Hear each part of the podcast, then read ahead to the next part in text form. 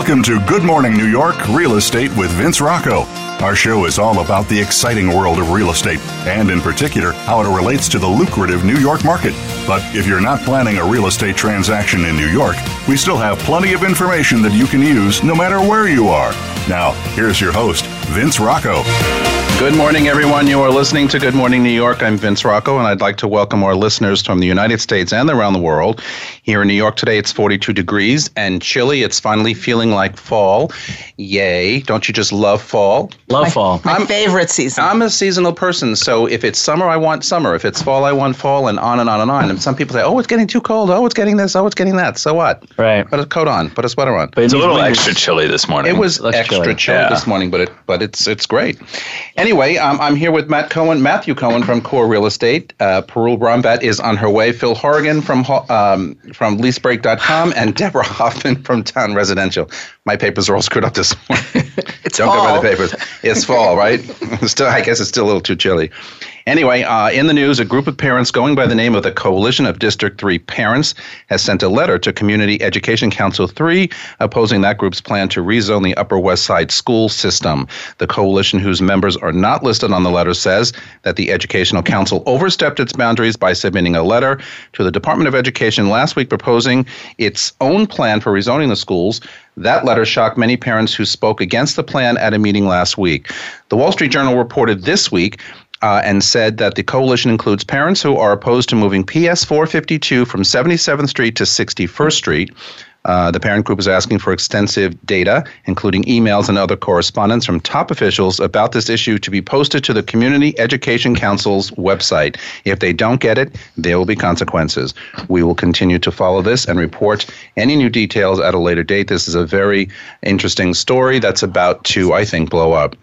One of the city's best-known shopping districts is starting to look a little more like a ghost town. Experts point to climbing rents in the district as one of the driving forces behind the glut of open space.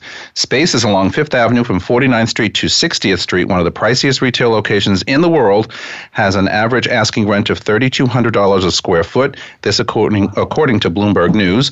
In 2011, asking rents were $2,075 a foot on that same stretch.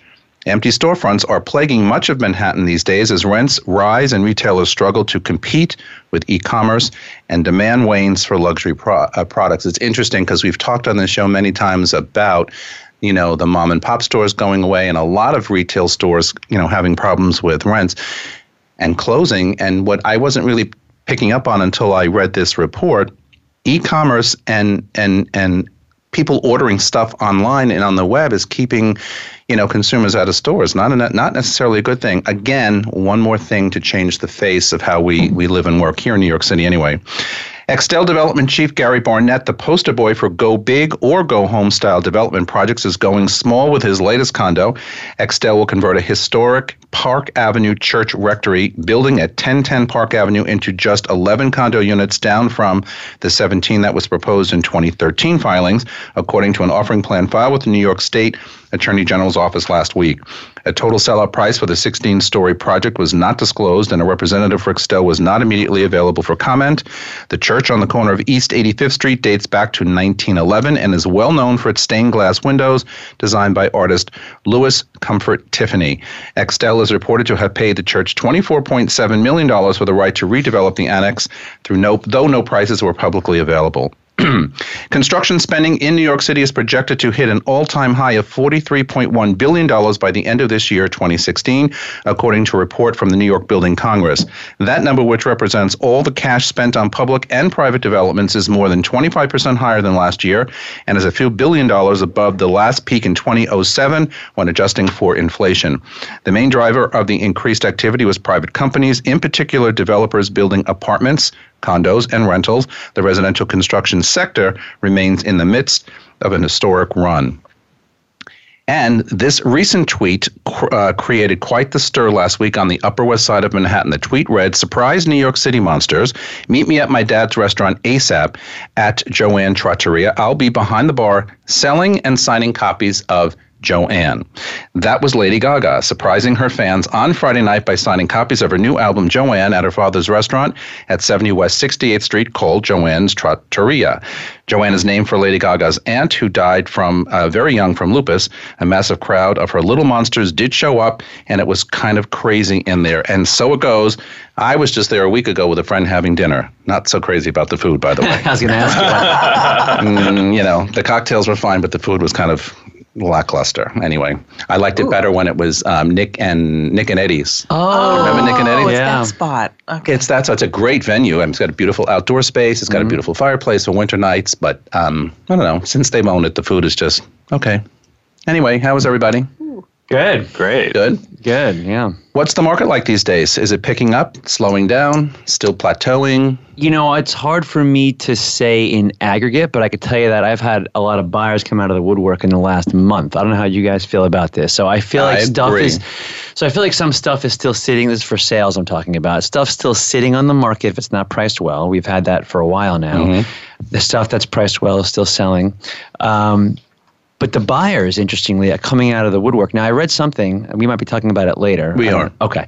But I was going to say that I have some buyers that want to buy now before the election. So we can talk about that when we get to that topic. Yeah, and we're going to ask that. I'm going to ask that question in a bit. But just in general, I agree with you, Phil. I've seen some buyers coming out of the woodwork that I've been working with for most of the year who really just couldn't do something for whatever reason, not pull the trigger. But now it seems like there's renewed interest, so I'm hopeful that in the next couple of weeks we'll see a change. Anyway, temporary or so-called pressured walls, once a staple of New York City's apartment living, had gone sort of out of style in recent years, and that's because after a deadly fire made worse by the presence of illegal walls, the Department of Buildings began to crack down on these temporary walls. In fact, over the last couple of years, we've heard from management companies that they wanted nothing to do with the practice of pressurized walls in apartments, but now, according to information from DNA Info, those walls are making a comeback, provided that they meet Department of Building requirements, namely that they don't create a bedroom without a window and make any given room less than 150 square feet. So,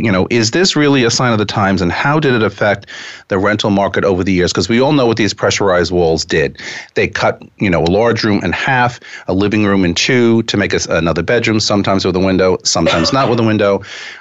There was a major fire that created, all kinds of angst over this stuff. So they were not allowed for years. Now, all of a sudden, they're allowing them back if you follow certain guidelines. But let me ask you, especially Phil, because you do a lot of rental in your business. But how did it affect, the share situations with people? You mean had the new regulation? No, the old when you couldn't do it anymore. Yeah. Okay. So, I started my business in rentals.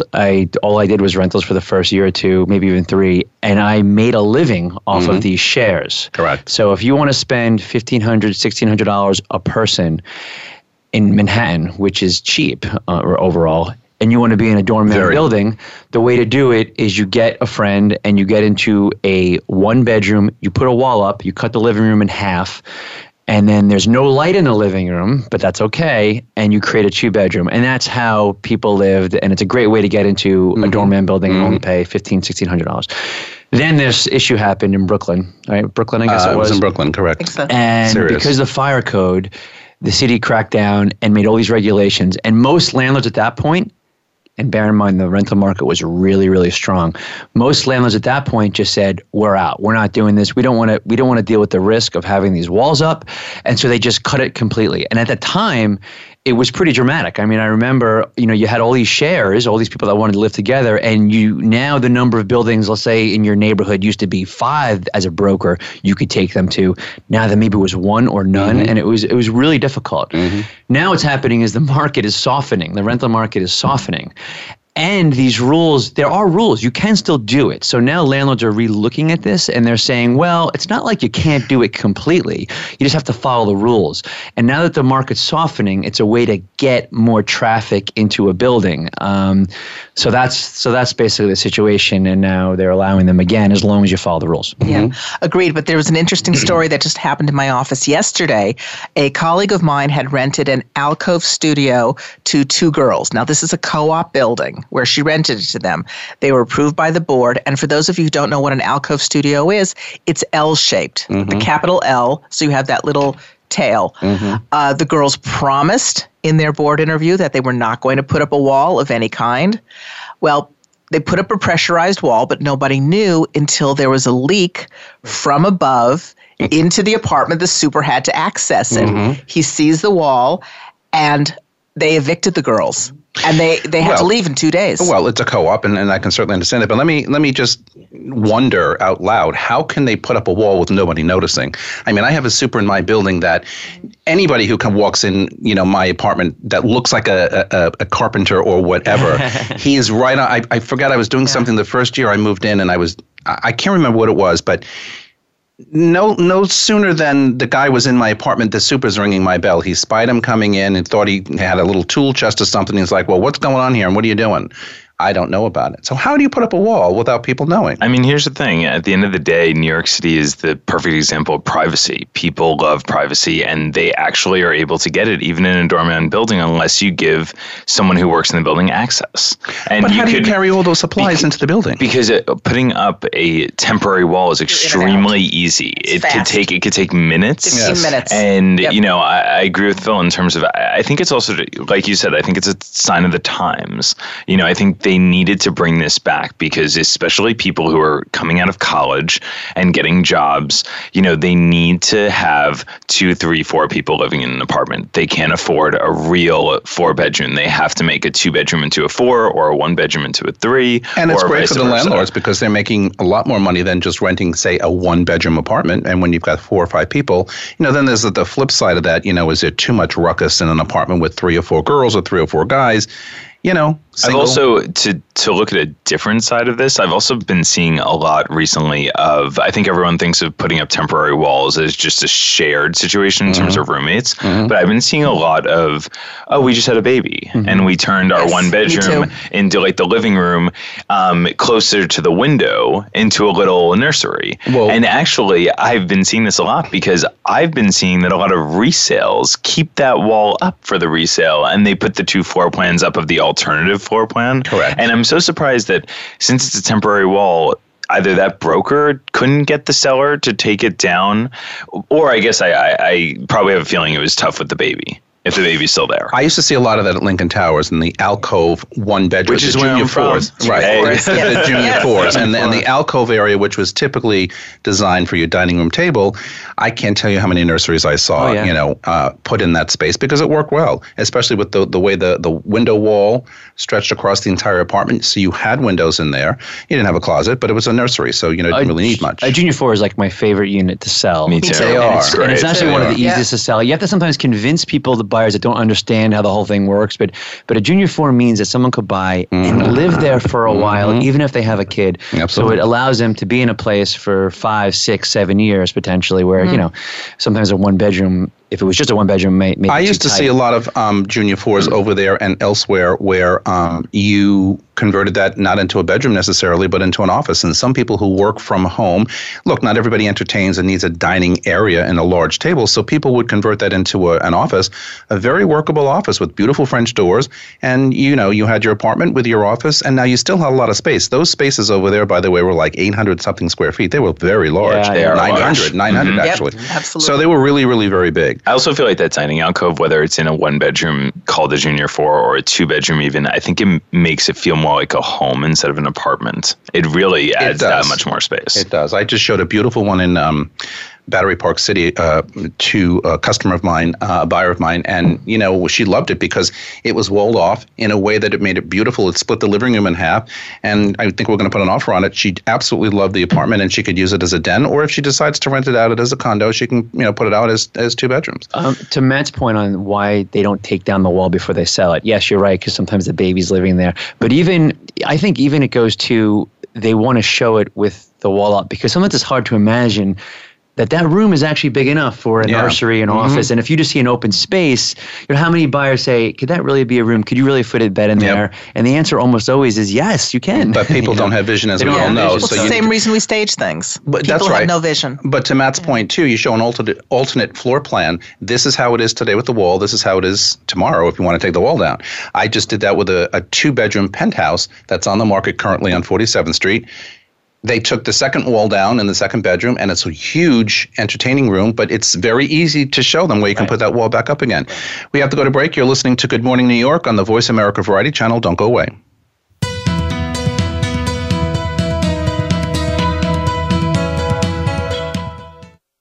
Streaming live, the leader in Internet Talk Radio, VoiceAmerica.com. The best part of being a real estate agent is in serving my clients, not just their transaction. This includes sometimes advising them not to sell if it'll improve their quality of life. Once a client decided to move out of New York City to get closer to family and they were inclined to sell, I convinced them to lease their home instead. They were shocked that I was willing to take a smaller commission for a smaller project, but after a couple of years, their home nearly doubled in value. I'm John Harrison with Core, and this is what I do.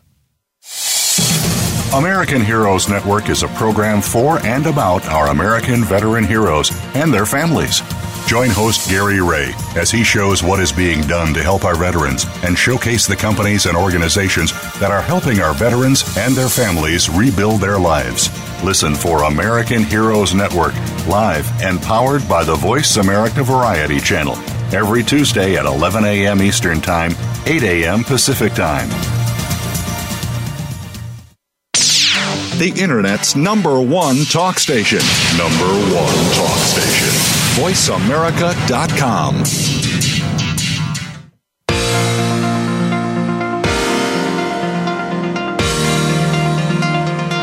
You are listening to Good Morning New York, Real Estate with Vince Rocco. If you want to call into the program, we're toll-free in North America at 1-866-472-5788. That's 1-866-472-5788. Now, back to the show. All right, everybody, we are back. And, you know, the topic of this week's show is, should days on market be factored into a home's value? And I think it's very important, so I want the panel's comments on this. So there are many factors that contribute to an apartment's attractiveness: location, architectural style, amenities, etc. There is one, however, that has no bearing on a home's future viability or intrinsic value, and that's days on the market. But being on the market for a long time can reduce a home's market value simply through the power of perception. And this is kind of what I wanted to talk about. It doesn't make sense logically that a factor that has no bearing on a potential buyer's future satisfaction in the home has such influence. However, the majority of potential buyers looking at the home that has been on the market for a long time may assume two things: either there's something wrong with the house or the apartment, or it's overpriced, and that is why it hasn't already been snapped up. So, you know, how many times have you put a listing up and, you know, it didn't sell right away? The first question people ask when they walk in the door: how long is it on the market? Right? What's wrong with it? Why is it What's wrong with it? How come it's on 60 days, whatever? And unfortunately, we have, you know, real estate. We couldn't show it until now. Which I have had, but it's a bad thing for people to hear. Why would you put it on the market, though? Because that has always bothered me. Sure. When people will put an apartment on the market. Mm-hmm. And you don't have access for another 2 weeks. Yes, and they write it in the description. That's funny. Mm-hmm. Yeah. But why? Well, I had one seller tell me exactly to build up demand to get it out there and make people fight over trying to get in. I said, well, exactly. It used to be that way. In fact, brokers used to intentionally do stuff like that. Photos to come, floor plan to come, first showing not for 8 days. Well, at the end of the but that's not the market today, so we don't really do that. Yeah, and I think that StreetEasy and some of these other tools out there have completely changed the way that works. Mm-hmm. So, you know, the biggest thing is we can't build demand in the same way we used to, as far as that is concerned. That's unfortunate. On the other side of that is I think fundamentally it's the way we run searches. So, you know, if a buyer is new to the market, or even as an agent, if you have a buyer who's new to the market, you run initially a search of everything out there, right? Mm-hmm. And then you scour through and you pick out the apartments. But doesn't mean we catch all of them. Doesn't mean that the buyer was ready to see the apartments that were the good fits for them, you know, in the first or second time that we take them out to see apartments. And then what happens is we sort of all mentally say, oh, okay, I already have gone through all of these. Now I'm just going to set my settings so that it just shows whatever's new in the last 7 days or in the last 14 days. And all of a sudden, if I missed a unit or five in a search that could have been great fits, I may not be, if I'm not as a broker being exceptionally sort of tenacious about making sure that I've gone through and really looked at everything over and over again, that I may just miss those, and buyers are doing the same thing. I just want to totally agree with that. And on that point, that's the reason why the value eventually gets hurt. It's because not as many people are seeing apartments that are on the market for 3 months, 4 months, 5 months. And the number of people in the door ultimately is what gets an apartment sold. You know, you can have multiple bids, you have more serious buyers in the beginning. So I always tell sellers, it's so critical. That first 2 weeks is the most critical out of any 2 week period. You want to make sure all the photos, all the pictures, everything is perfect, ready to go. You even want to strategically make sure that there's enough time for everyone to get to that first open house. You don't want to put it on a Friday like a lot of agents do, because they want to get to direct buyers and miss brokers and all this. There's all these reasons why people put it on a Friday. Terrible idea. You put it on Tuesday, Wednesday, latest. Exactly, maybe. Agreed. Wednesday. Right? And so it's critical, because the more time it's on the market, less people will see it, and it will wind up selling for less. And I'm convinced, and I'm sure we all are from our experience, it will definitely sell for less than it would have sold had it been priced right at the beginning. The frustration of this, I wanted to first explain sort of the phenomenon, but the frustration of this is the following. Sellers generally, especially in today's market, really want to try to maximize what price it is. I mean, sellers always want to maximize what price it is that they're going to be able to get for their apartment. Very often at the very beginning, it's very tough for us as brokers to really bring them to the point that the deal is actually going to happen, because everybody wants to at least shoot for the rafters for a little bit. Not everybody, but often that is the case. And right now it's a bargainer's market. So what happens is in the first couple of weeks, the seller isn't quite ready to get to a price point that makes sense, and the buyer isn't quite ready to get to a price point that makes sense. And all of a sudden, by the time we get to a point where we can get to that, it's already been over those 15 days on market. And as a result, to Vince's point, should days on market count as a metric? Well, it should be an indicator. However, unfortunately, what it's become is a big determinant in how it is that people are making decisions on these apartments, or whether even seeing them or not. And I think therein lies the problem. I think at the end of the day, you're dealing with New York City, and people in this city are more savvy than almost anywhere else in the world. So, we're not dealing with buyers who don't know what's going on. We're dealing with buyers who fully understand, and they understand the concept of something sitting there, and the first thing they're going to ask is why. Yeah. It's just like anything else in the world. But also, to go on to Phil's point, what I have found very interesting throughout my career, and something I've actually learned, is that I used to put a listing on the market, and the seller would say, I want an hour and a half or 2 hours for my open house. I want to give people as much time to get in there and, be able to go to lunch and whatever. And recently, something I've learned from a bunch of my colleagues is that I have actually argued a good amount with some of my sellers, just because there's a new fad in having an hour open house, which I always used to think was silly because it's too short a time to get buyers. But it actually creates that demand, because if you can get more people in there in a shorter amount of time, then it tells exactly the perception of the buyer is much different, as opposed to if you have it for 2 hours and, someone comes every 15 minutes. So people are in the apartment with no one else. That kind of makes them think there's no interest. I do an hour and a half for that exact reason. No, I think an hour, I just think is too short given people's schedules. I want to make sure that they see that they can't not fit ours into their schedule. Well, it's a very interesting phenomenon, because my partner Shane does the same thing. He agrees with what Matt just said. 1 hour, that's all he's doing. And he wants to cram everybody into that 1 hour. And as we all know, whether it's an hour, 90 minutes, or 2 hour open house, everybody tends to come right at the end anyway. And because everybody, they're running around seeing a whole bunch of things and whatever. And if people really want to see the apartment, they'll make time for that hour. I tend to still do an hour and a half. I think this is also... You're next. But I tend to agree with Phil, though, because I still will do the hour and a half. The first one, I'll always do 2 hours. And subsequent open houses, I will do an hour and a half. If Shane is doing it, it's his week. I know it's only going to be an hour, but anyway, go ahead. I always do an hour and a half, but I have been fooling around the last month or so with these hour open houses, and I have found they're not working in Manhattan, because it's not a matter of people will get there if they want to. It's fall. Oh no, a street fair. I can't get across town. Well, oh no, my car can't go around. Well, wait. So has this been on the Upper East? Yes. Okay. So yes. I actually think it's also neighborhood-wise. And I think it's, I don't even know if it's neighborhood-wise. I think it's uptown versus downtown, because who I've learned this from the most is my colleague, Adi Krigsnine at Core. She does almost all the sales at Chelsea Stratus. She's amazing. And she only has ever done our open houses, and no one sells apartments quicker than she. Like, she sells apartments so quickly, and I think it's a downtown thing. Well, I truly think people are so on top of it, and they don't have anything else planned. And on the uptown, I think they have, people have families, people have fairs. Location. There's less inventory. Absolutely. No, but they physically cannot. Or this week is the marathon, and this week is going to be a disaster. It will be a disaster. But no matter how much people plan, there's always going to be some kind of a street fair, some marathon, some blockage where people just can't get across town. But based on neighborhood also, as these guys were saying, I do a lot of sales listings in Midtown West, Hell's Kitchen, and I know from history for 7 years that do not start an open house before 12 o'clock because no one's coming. Everybody's sleeping in. Saturday night out.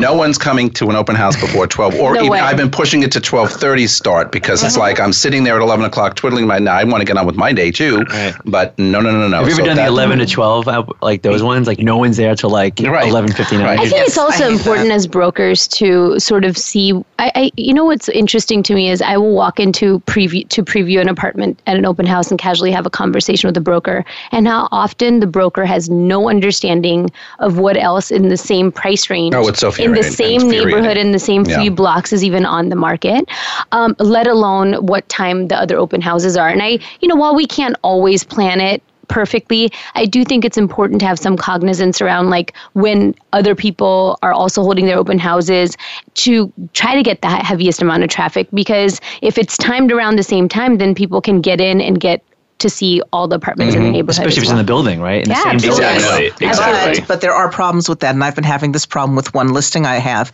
Many buildings on the Upper East Side will assign you an open house time. What? Oh, yes. I've never heard that. Or you have to reserve. Yes. They will either assign you a time, or they will not allow. Lincoln Towers over here was doing that for a while. Really? Right. Wow. There are many of these buildings that do that. Yeah, because so they don't want. For instance, what I usually do if there is a listing very similar to mine in a building, even if the broker's from another company, I'll call them up and I'll say, why don't we bounce them off each other? In this particular building, I can't do that, even though I'm friendly with actually two other brokers that have two other listings very similar, because the building won't allow it. Yeah. They also will not allow weekday brokers' open houses. Right. So I'm left out of that. And that is very common on the Upper East Side and certain buildings on the Upper West Side. Right. I also, just to give a personal example of the whole days in the market.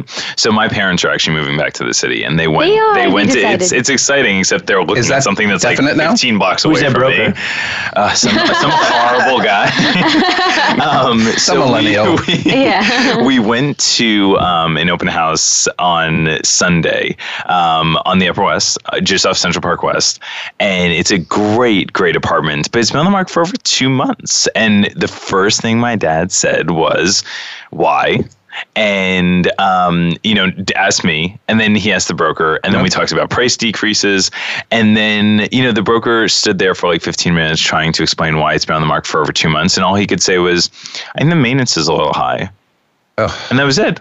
And the maintenance is not that high. So I just stood there. I try not to express too much of how I'm feeling, but I really think it's been on the market for that long? I think they started overpriced. I also think that, it's the market's been slow. Yeah. I think that's the first thing I said. It's an election year. I think people are, there's so much going on. I don't know about the rest of you, but I could also attest to the fact that the market isn't the busiest, and there are people kicking tires a little bit. There's a lot of wait and see. There's just it's a wait-and-see market. See how good my panel is over here. That's exactly how I wanted to conclude this segment. With the reason why, length of time on the market isn't always so terrible. In this particular case, the election year, I believe, has slowed everything down. Yeah. Agreed. And we are, in your case, with your parents, I mean, look, maybe it was overpriced, maybe not. Maybe it's just been a sucky, quarter, and people are just not buying. With that, we're going to break. We'll come right back. Don't go away.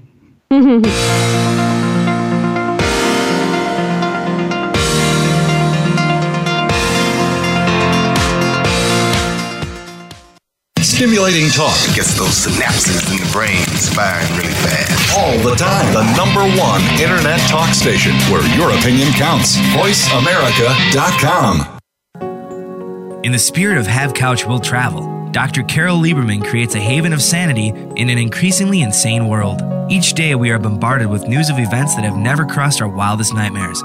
Society is spiraling out of control and everyone is reeling from it. But now there's an answer. The best way to keep sane in this insane world is to tune in to Dr. Carol's Couch on Voice America. Dr. Carol, a certified media psychiatrist, will broadcast live from her Beverly Hills office every Tuesday at 1 p.m. Pacific time. Call or log in and get help with whatever is sending you reeling, whenever you need a soothing voice to calm and advise you. That's Dr. Carol's Couch every Tuesday at 1 p.m. Pacific Time here on America's Voice, voiceamerica.com. Being Here with Ariel and Shia Kane is an ordinary person's guide to modern-day enlightenment. This show is an exciting exploration which opens the door to living in the moment. Don't miss Being Here. Tune in every Wednesday at 9 a.m. Pacific, 12 noon Eastern with Ariel and Shia Kane right here on the Seventh Wave Network. Streaming live, the leader in Internet Talk Radio. VoiceAmerica.com.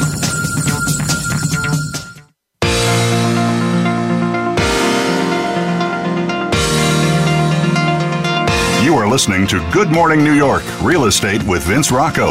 If you want to call into the program, we're toll-free in North America at 1-866-472-5788. That's 1-866-472-5788. Now, back to the show.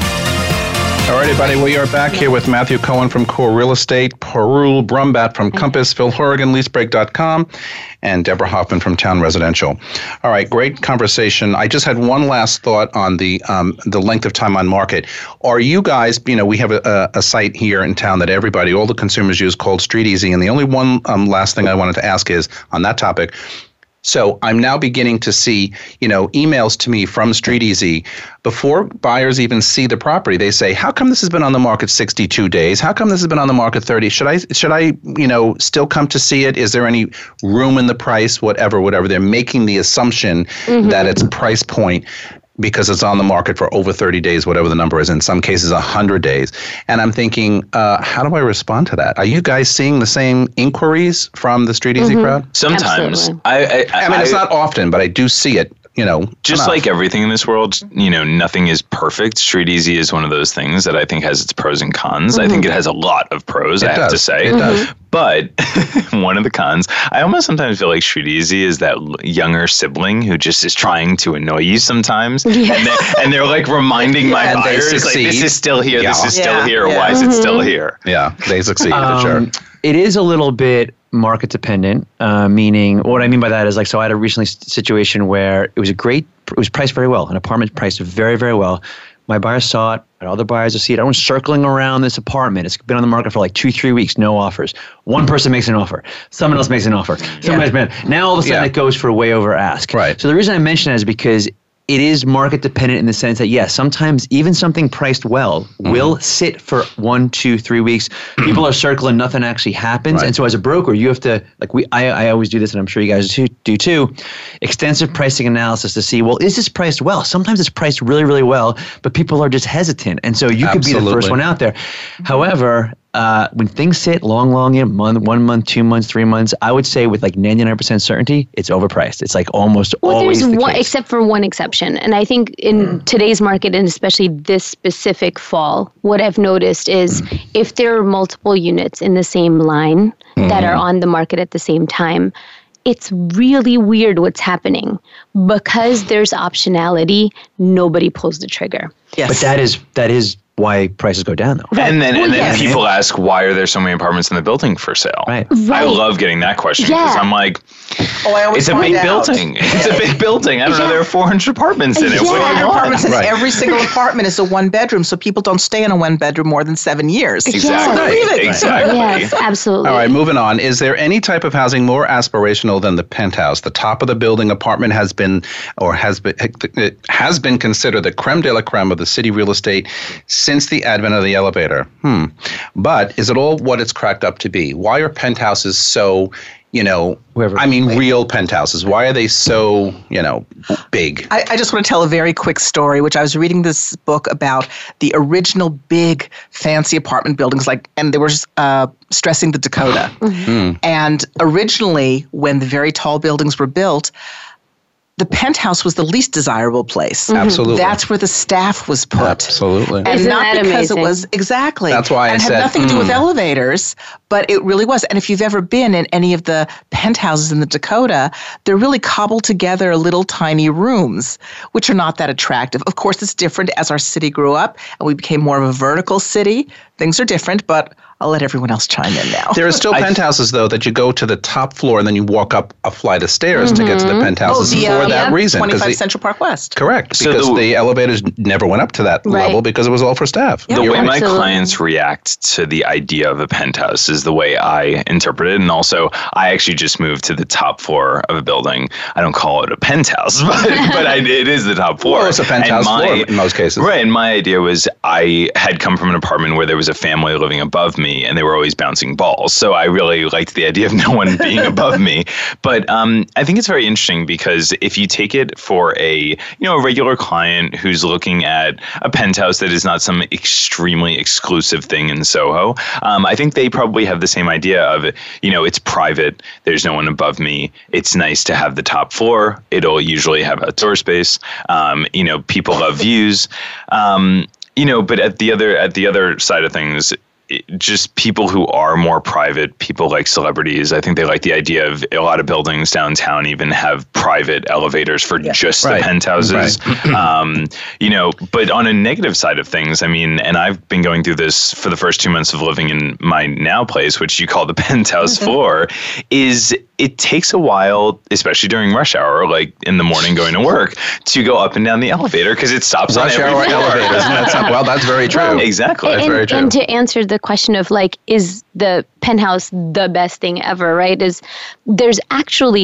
if you're near a park, it's really great to be around between the 4th, 5th, 6th, 7th floors, depending on how big the park is. So, for instance, if you're in Madison Square Park, since it's a smaller park, to be sort of at tree line to like slightly above tree line level is beautiful. Absolutely. If you're at Central Park, being a bit higher but not too high is actually the right place to be. So sometimes it's like the 11th, 12th, 13th floor versus like the 20th floor because by then you're so far up above the park that you're not getting the same view. Now, I'm talking about if you're on Fifth Avenue or Central Park West.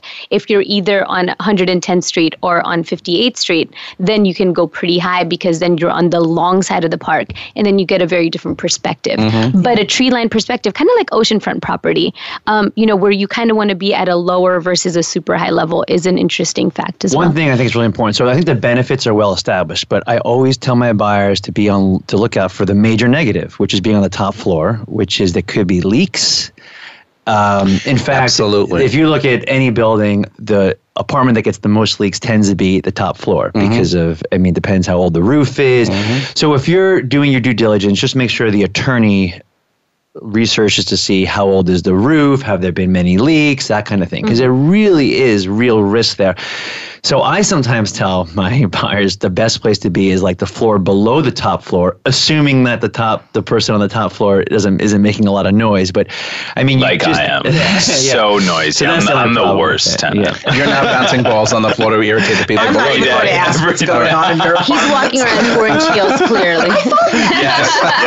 Every day I'm practicing. There you go. And on that point, a lot of attorneys will bring that up. So it's good for you to bring it up first because they will all of a sudden tell the buyer, we should, there's a big risk of leaks, right? And then the buyer freaks out. So it's good to kind of talk about this before. And if you're someone like Vince who has a dog, you probably don't want to be on too high of a floor because you have to take them out for walks. Oh. So like when my parents, for example, were looking at this apartment on Sunday, it was on the 3rd floor and they have a dog and they love the idea that they could not take the elevator and walk down the stairs. If I really love it when I can just walk up and down the stairs. Right. And the other thing I want to clarify about penthouses is let's clearly understand the differences between penthouses. In new development buildings, they're penthouse floors. They might be 5 or 6 apartments on the floor. That's not really the old definition of penthouse.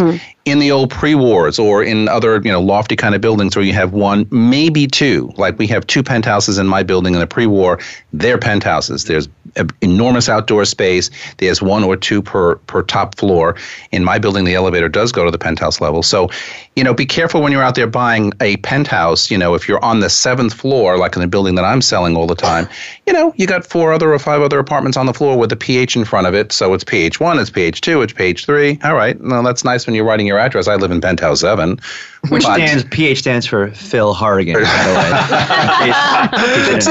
Well, there you have it. I think that might have been the best plug I've heard on the radio show. That was awesome. One last negative that people don't think about with penthouses unless they've been there or any very high floor apartments is once you get up to the 37th floor or so, when a storm rolls in, you are in the middle of the clouds, which sounds very cool, but as someone who's been in the middle of the clouds quite often, it's incredibly creepy. And I have heard from families moving out of penthouses and out of high floor apartments. Some children are terrified because you can't see out. You really can't. I showed the 85th floor at 157 West 57th Street, when it was going up. And we were standing up on the floor, 85th or 86th floor, and it was a miserably cloudy, kind of nasty, rainy kind of day. It was very scary. And my buyer just looked at me and she said, well, what happens if a plane can't see where it's going? Oh, God. Oh, Jesus. She did. And I thought, well, she did. I thought, well, the plane's not going to fly that low. Trust me. But she felt like, as I did, we were completely engulfed in clouds. Like when you're flying in an airplane, you can't see out the window. And I thought, and just to put everyone's mind at ease, all the buildings by federal regulation have all kinds of very dense flashing lights along the tops of them just so that won't happen. I got what she meant, though. She knew it wasn't going to come crashing into the building, but she's like, I feel like I'm in an airplane in the middle of the clouds, and if I can't look out my window and feel safe or comfortable, whatever, it was a little spooky for her. Yes. On the opposite side, a few months ago, I took a client of mine to 432 Park, and it was very cool because we were on the 71st floor, and the clouds were actually like on the 50th floor, and it was, and you were looking down on the clouds. Really cool, that was one of the coolest things. Yeah, I've ever seen. When you get that kind of situation, and that does exist, then the view is amazing. I've been at the Time Warner buildings many times on the higher floors that the views are stunning. I mean, I was just going to say, I find it to be like, I don't know. I don't find it to be creepy. I really sort of. Almost calming. Yeah, it's calming. I like it. It's calming. It almost feels like I'm living in a cloud. Depends like it's on a positive side, yes. Oh, so, but this is what makes New York City real estate work, right? And there's something for everyone. And to plug a really quick funny thing about penthouses, one of my clients who actually, I helped him buy an apartment on the top floor of a co-op building downtown 2 years ago. He's actually been going through 5 months with the board. Oh, and he's a millennial. About naming his apartment PH 28A, not 28A. He's trying to get a PH in front of it so that he can put it on the door of the co-op. And why? Grow up! To be fair, there's a value. Exactly, there is, but in a co-op, I agree with you. Things arise that you really will have to fight over. He even laughs at it. There could be leaks. That's why I'm laughing. And if you start annoying a co-op over something like that, and something real happens, they're not going to take you seriously. Exactly. Oh, what a baby. No, but I agree with that. But my comment that is, so why would that be such angst to a co-op board? I mean, it's like one apartment up there. Why is it a big deal? It shouldn't be a big deal, but your point is correct. Right. It's not a big deal, but to fight over it. I mean, I just sold a condo that was 7A. But I named it PH 7A just to show people it was on the top floor. Yeah, I do that too. Yeah, you did. I did. I have a penthouse on the market right now on the seventh floor of my building, where I sell a lot, and it's penthouse 5 North. And it's only on the seventh floor. So I mean, it is what it is. Yeah. But it's penthouse 5 on the seventh floor. Because there are five units on that floor, so it's penthouse 1. Hello. I'm too much Halloween. Way too much Halloween. Too much Halloween. Okay. With that said, we are going to go to break. We're going to come back and talk about how we vet buyers. You're listening to Good Morning New York on the Voice America Variety Channel. Don't go away. I was going to be like...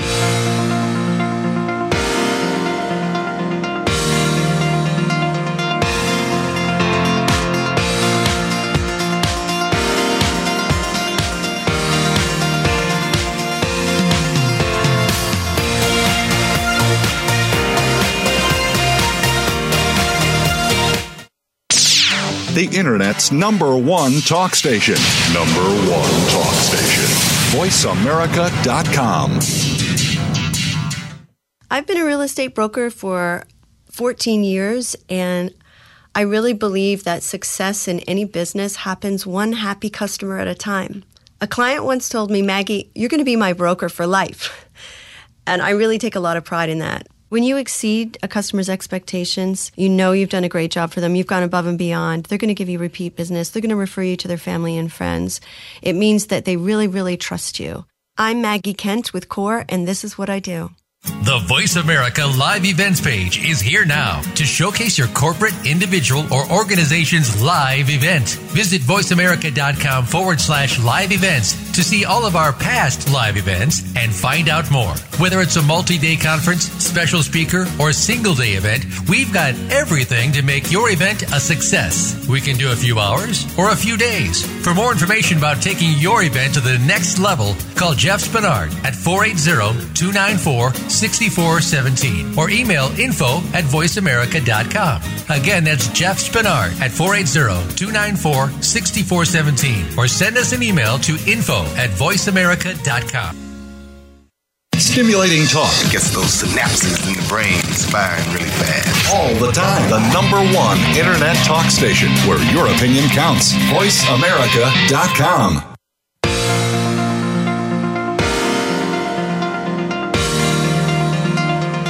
You are listening to Good Morning New York, Real Estate with Vince Rocco. If you want to call into the program, we're toll-free in North America at 1-866-472-5788. That's 1-866-472-5788. Now, back to the show. All right, everybody, we are back with Matthew, Parul, Phil, and Deborah. So a couple in their 30s lived in New York City for many years, but once they decided to get married, they purchased a home on Long Island. They have since had 2 children. They raised the children, and despite the conveniences of suburban living, like a big backyard for their kids to play in and a high-quality public school system, they often think about a return to the city and wonder how far their finances would stretch in the city. So my question to you guys is, and I get this all the time, empty nesters, they raise their kids out of the city in the suburbs.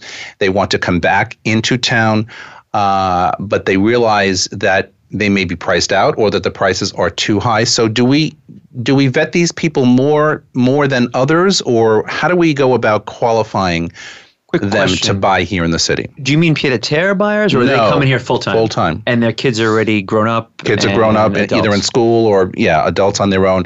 Empty nesters want to come back to live, and they started in the city as young people. They moved out, and now they want to come back in again. Having family in Long Island. And I've had a lot of clients like that. Yeah, me too. Mm-hmm. So having family in Long Island, Westchester, and New Jersey, I do get a lot of empty nester referrals. And I used to vet them more if it was specifically a co-op. But nowadays, I've actually found that a lot of empty nesters appreciate new developments when they're coming back to the city because they like the idea of, after living in a house, being back into something new. Yes. That's where I've seen it. But I also, but it's not only a vetting. It takes a conversation with them to explain not only the price and the qualifications, but also closing costs. I mean, people are not as familiar when it comes to the city with closing costs, whether it's a new development or if it's a resale, because especially if you're getting a mortgage, there are some bank closing costs that people either forget about because they've owned a house for so long. They don't know. That they just don't know. And it's and they're hefty. So that is more that what they need to be up to date with. And also the way we do a transaction here in New York City is completely different, regardless of new development or co-op or whatever. Well, use of attorneys, for one. So it's very different. And I would love to hear Deb's opinion on this, because she's also in age. Right. Well, no, not only that, you also know a lot of people with houses. And I think a lot of people who sell their house and move back into an apartment, one of the first questions is also, when are we doing the inspection? With an inspector. I get that from everyone. And, I get that from anyone out of state. That is something that needs to also be put in its place. Well, as someone who is of that age. Sorry, that was really harsh. And 50% of my friends are either doing this now. They're doing it in 2 different ways, which I think is interesting. And what I like to do is I like to physically meet them in the city because, hey, you're relocating here for lunch or dinner.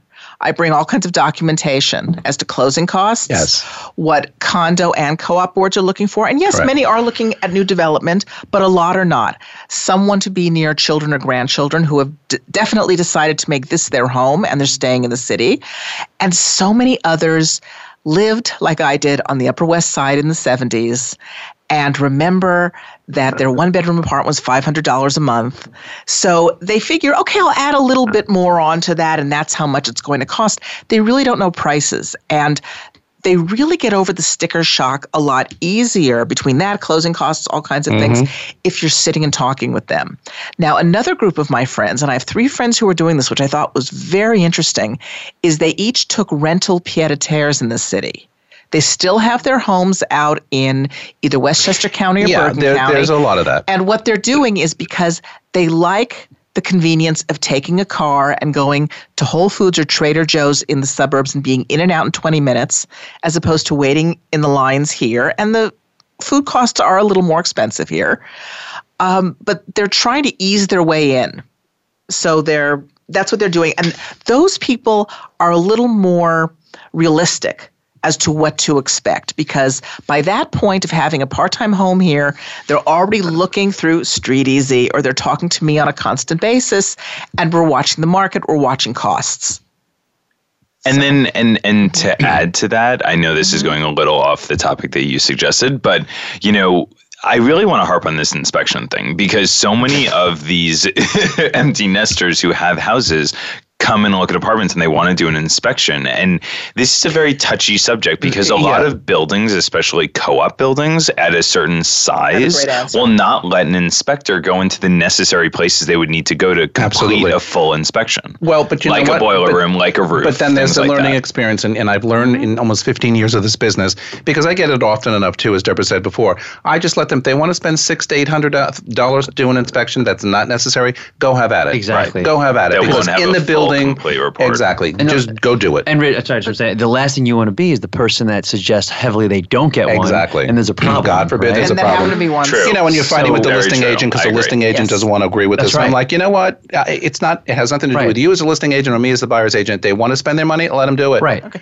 It's a building. It's not a house. Condos and new development are a different story. But when it comes to co-ops, 9 out of 10 times, I've been able to convince people not to do it, because not only will the super, who is very territorial, and he has a right to be over his boiler room, his roof, everything. Absolutely. But what many people don't realize is every year co-op buildings must be inspected by an outside inspector and have all these things inspected, or they lose their tax deductibility status. My building's inspected like twice a year. It's amazing. Everything. They go from top to bottom. I mean, and they all have to do that is in the minutes. Correct. So when they read the minutes, if they're dissatisfied or if they want to pay, like you said, $800 to have just their unit inspected, you could check all the outlets, have a good time, fine.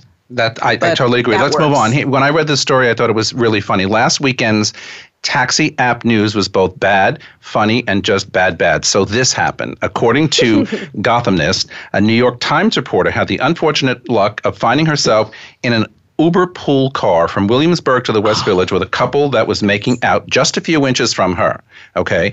Since it was the second time this happened to her, the brave woman decided to speak up, and the lusty couple responded by saying, if she didn't like it, go get yourself an UberX instead, which is a private car. So I was in an Uber pool for the first time on Saturday, and I had a lovely experience. It was a smaller car, so I thought, oh, God, this is going to be crazy. And I just read this story, but I was in first. We stopped and picked up two, middle-aged women. It was a quiet ride the entire way down to the Village. I was going to 14th Street, and all was good. So I'm thinking back to this story. I would have been a little irritated with that, too, because it's rude. But what do you think? I love this story. It's stories like this. Well, we have 2 minutes. No, seriously. It's stories like this that make you love New York City. Yeah. I mean, so I was in Brooklyn all day Saturday for both a birthday party and a Halloween party. And this story came into mind because I was trying to decide at 3 a.m. if I wanted to take an Uber pool or a regular Uber back to my apartment from Brooklyn.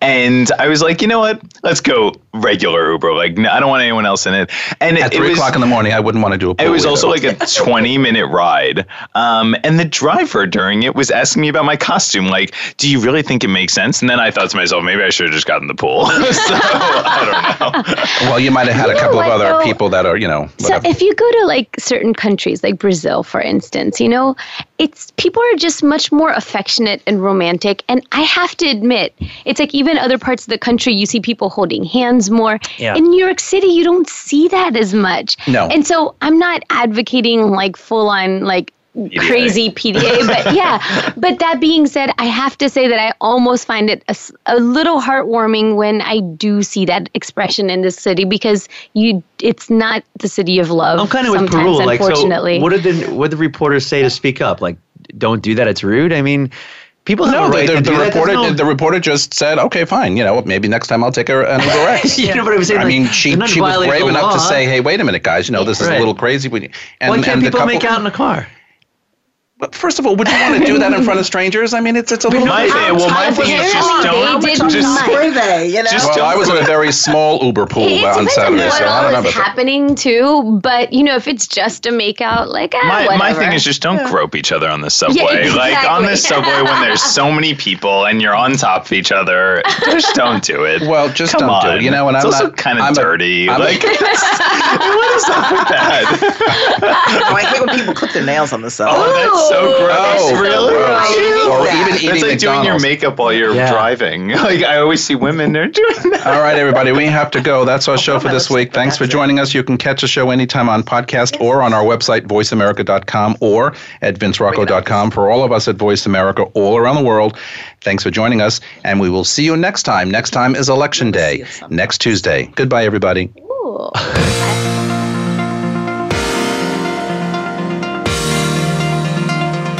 Thanks for tuning in this week. Please join us for another edition of Good Morning New York Real Estate with Vince Rocco next Tuesday at 9 a.m. Eastern Time, 6 a.m. Pacific Time on the Voice America Variety Channel.